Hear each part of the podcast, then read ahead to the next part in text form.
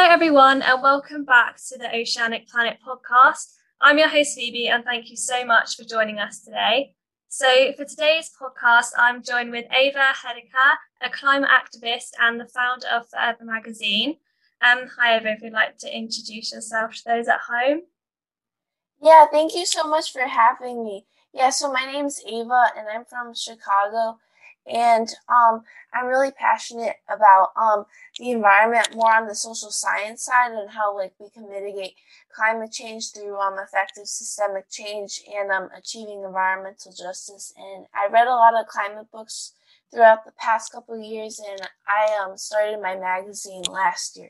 That's amazing. So, for listeners that are not too sure on what interdisciplinary environmentalism is, would you be able to give like a little summary what it means and what it involves? Yeah, so um, interdisciplinary environment kind of incorporating various academic subjects and like seeing how they all can connect to the environment. And that's um sort of what my magazine tries to do with having articles, you know, connecting the environment to architecture, business, psychology, and so many other disciplines. And um yeah, so I'm sure like it interdisciplinary is like a term that's kind of used commonly like in higher education, but yeah, it's just essentially just trying to like not you know like have subjects that are just like math, just reading, you know, like you're you're um taking different um academic subjects together in, in order to learn them in a more effective way through different perspectives. I think that is really important that because I think that when everyone thinks of environmentalism, they kind of forget about the social side of it and yeah. just think it's all about the environment when without one, you can't really have the other. And as someone who is very educated on the current global issues, what do you think are some of the biggest ones that we face today? And what do you think are some of the things that we need to do to overcome these issues? Well, climate change is um for sure probably the biggest um issue of our entire lifetime. I think that in order to like effectively mitigate it, like obviously like we can't like fully solve it. Like it's already like it, a lot of its detrimental effects like we can't reverse at this point, but I think just learning how whatever your career path is, how it can become more sustainable and like how you can affect like the environment in that like career path because it's all about trying to find what you're good at and seeing how whatever that is, how that can help the environment, because that's really what's going to help us mitigate this crisis. Because if we just need scientists, we would have solved this a long time ago because we already have like all the science and tools and data that um, is needed to kind of like identify this as a problem and how we can solve it. So it's really just about collaborating through um, a variety of career paths and um, looking more at um, how we can systemically change things um, instead of just you know like um, doing individual action things just like metal straws and like stuff like that. Like it's more just thinking about um, how we can make changes that actually have an impact. Whereas um, like kind of like pressuring yourself to make all these little changes that really won't make a difference. So yeah. So i think one of the things that really needs to change is making people more aware of the issues that we face and the education that's in place. Like in schools, you don't really hear much about how to manage things sustainably unless you take like a course in it. Um, your magazine does a really amazing job at raising awareness of issues and how people can help. What would you say is some of the best ways to get this message of urgency across to everybody? Um, honestly, you just have to like read any like um climate change research and you'll like realize how bad this is. Or if you want to read an actual like book, like you I would recommend reading The Uninhabitable Earth by David Wallace Wells.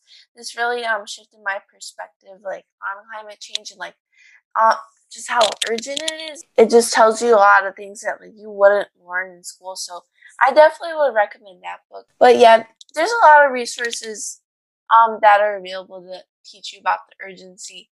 I think it's just more about like, are you willing to like learn about it and not let like anxiety or kind of like prevent you from doing it. So that's another reason why I think it's important to find how your passions can connect to the environment because that'll make it a lot less stressful if you actually feel like you can do something to help instead of just like thinking that um, climate change is only a science issue.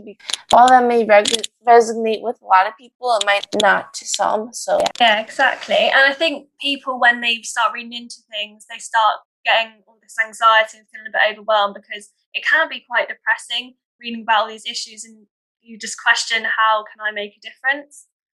Um, but on the topic of education, one of the things we don't really hear much about is about a Blue New Deal. And understand that everything in the world is you know, intrinsically linked, and so the Green New Deal is really, really important. And we do need to push that to get done because what we do on the land essentially influences the oceans, like the way we farm um, or use pesticides. These cause dead zones in the oceans. And for anyone that isn't aware of what a dead zone is, so when um, farmers grow crops, they use a lot of pesticides and fertilizers, and there's a huge amount of runoff that runs down through the soil and essentially reaches those river systems and then eventually enters the oceans. And then when these chemicals enter the ocean, um, it makes this algae grow faster, just like it would for the crops on land. And you might think this is a good thing, having more algae growing in the oceans and help fight against ocean acidification. But unfortunately, this is not the case at all, and the speed and the extent in which it grows is not natural.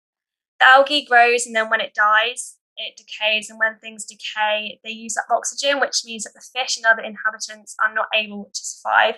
And this usually happens in coastal areas where the rivers meet the ocean, and there are currently over 400 of them.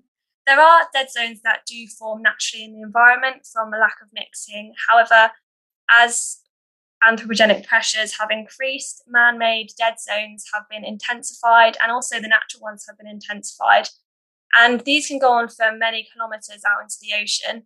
And essentially, if you think about the impacts of those on ecosystems and then also the impact on humans and local fishermen's livelihoods, which which they build their whole lives on these fish stocks and rely on them for how they make money, their food that they eat, these, along with large global scale issues such as climate change, ocean acidification, overexploitation, other forms of pollution that have a huge impact on many lives, transforming the way that we do things is something that's really, really urgent that we need to really move towards a more sustainable way of living.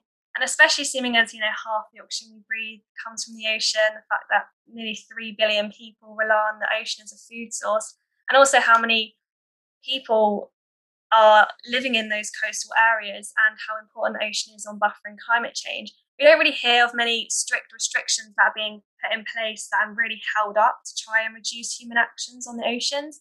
What are your opinions on how we can overcome some of these challenges and the threats that really can damage the health of our oceans and some of the things that need to be done to get to a place where the ocean is secure and safe from pressures of human exploitation?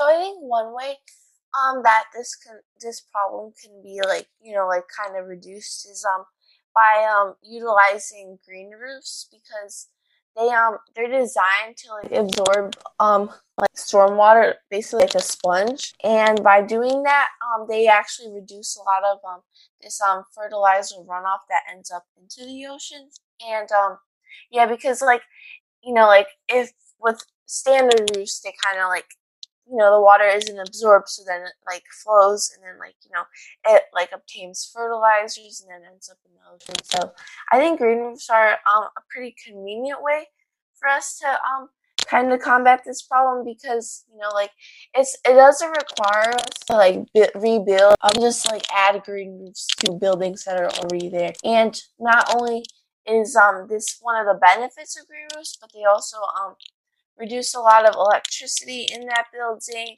and they overall um, improve the productivity of all the individuals in that building because they're surrounded by like kind of a green space and stuff. So yeah, I think that's one way. Yeah, that's a really cool way. I haven't thought of that way. Um, this is also I was also thinking about sustainable fisheries and the way that we exploit the ocean. Um, I saw this fact and it was a it was like a third of all of fish food that's available in supermarkets, nearly a third of that has been illegally caught or has been in areas that are not managed properly. And what we I was thinking about is sustainable fisheries and how they used to be solely about producing as many individuals as possible. But as that genetic technology has advanced, there has been like a huge focus on maintaining that genetic diversity in those individuals. Um, there was actually a paper that was written in 2009, and it was about captive bred Atlantic salmon and that impact on wild populations. And they found that individuals that had been captive bred in fisheries um, that were located out in the open ocean, that if the ind- individuals escape through the nets, which they usually do, and they went on to breed with wild populations, this, this could actually lead to the offspring and future generations um, of the wild populations not being able to adapt to changes in climate. Um, so they wouldn't be able to adapt to those colder winter waters that are associated with the variability in the climate that we see today. There are obviously now lots of programs to ensure that that diversity is maintained within those um, fisheries and the management is available and for conservational purposes. And that just kind of highlights how today, especially with the help of advanced technologies and techniques that are readily available, that proper management can actually be done and prevent species extinction and protect the ocean from human pressures. That paper was called um, The Impact of Natural Spawning, Captive Bred Atlantic Salmon on Wild Populations, the Depressed Recruitment and Increased Risk of Climate Mediated Extinction, just for anyone who is interested in looking further into that. But yeah, I think that, especially with the technology we have today, it's definitely possible, like you said, with the green roofs. And the last question so I have for anyone that's listening today that is trying to get their voice heard and raise awareness of an issue that they're passionate about, what advice would you give them? Because especially seeming as with the current global pandemic, everything's kind of been cancelled in person. Um, so it's kind of moved to solely based on social media. What would you say to anyone that's really looking to try and express something that they're passionate about?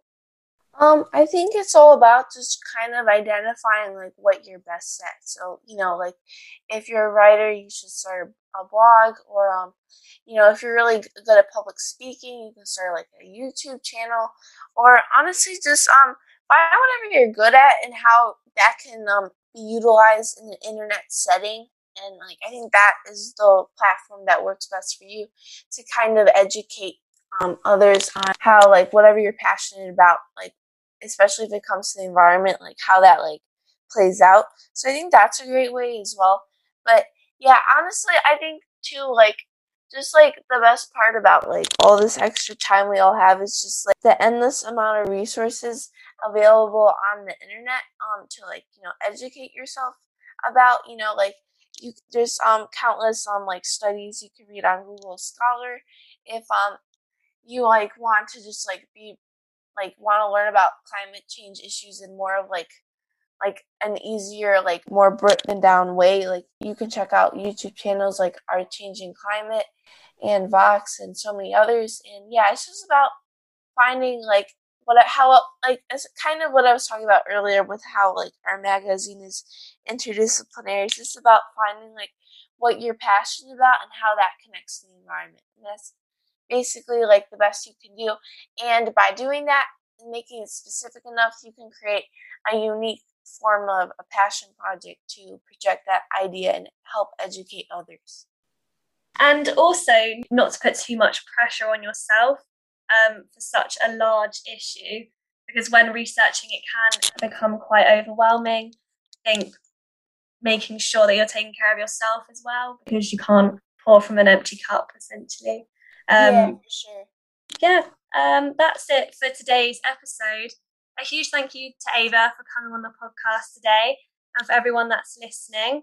Please do check out the Feather magazine. Their Instagram is at Feather Magazine, so F E A T H E R magazine. I believe your seventh issue is out now. So, yeah, our seventh issue um came out a couple weeks ago, and yeah, there's a lot of cool articles that you know like connects to the environment in unique ways. Like for example, we have one about like um a coffee shop in like in um the UK and like how they're um trying to be more sustainable. We have one about um sewer overflow and like how like the environment the environmental impacts of that. We have one about like French climate policy so many others and yeah we have i think over 80 articles now so there's probably, hopefully, at least one that you find interesting. So yeah, you can Yeah. check it out at feather.com. that's that's basically something for everyone. Um, I gave your magazine a read. It's really interesting, insightful, and really eye opening as well. Thank So- you. So thank you for joining us today, and I'll be back with a new podcast soon. Hope you're all having a great day. Um, bye bye for now. Thank you. Thank you.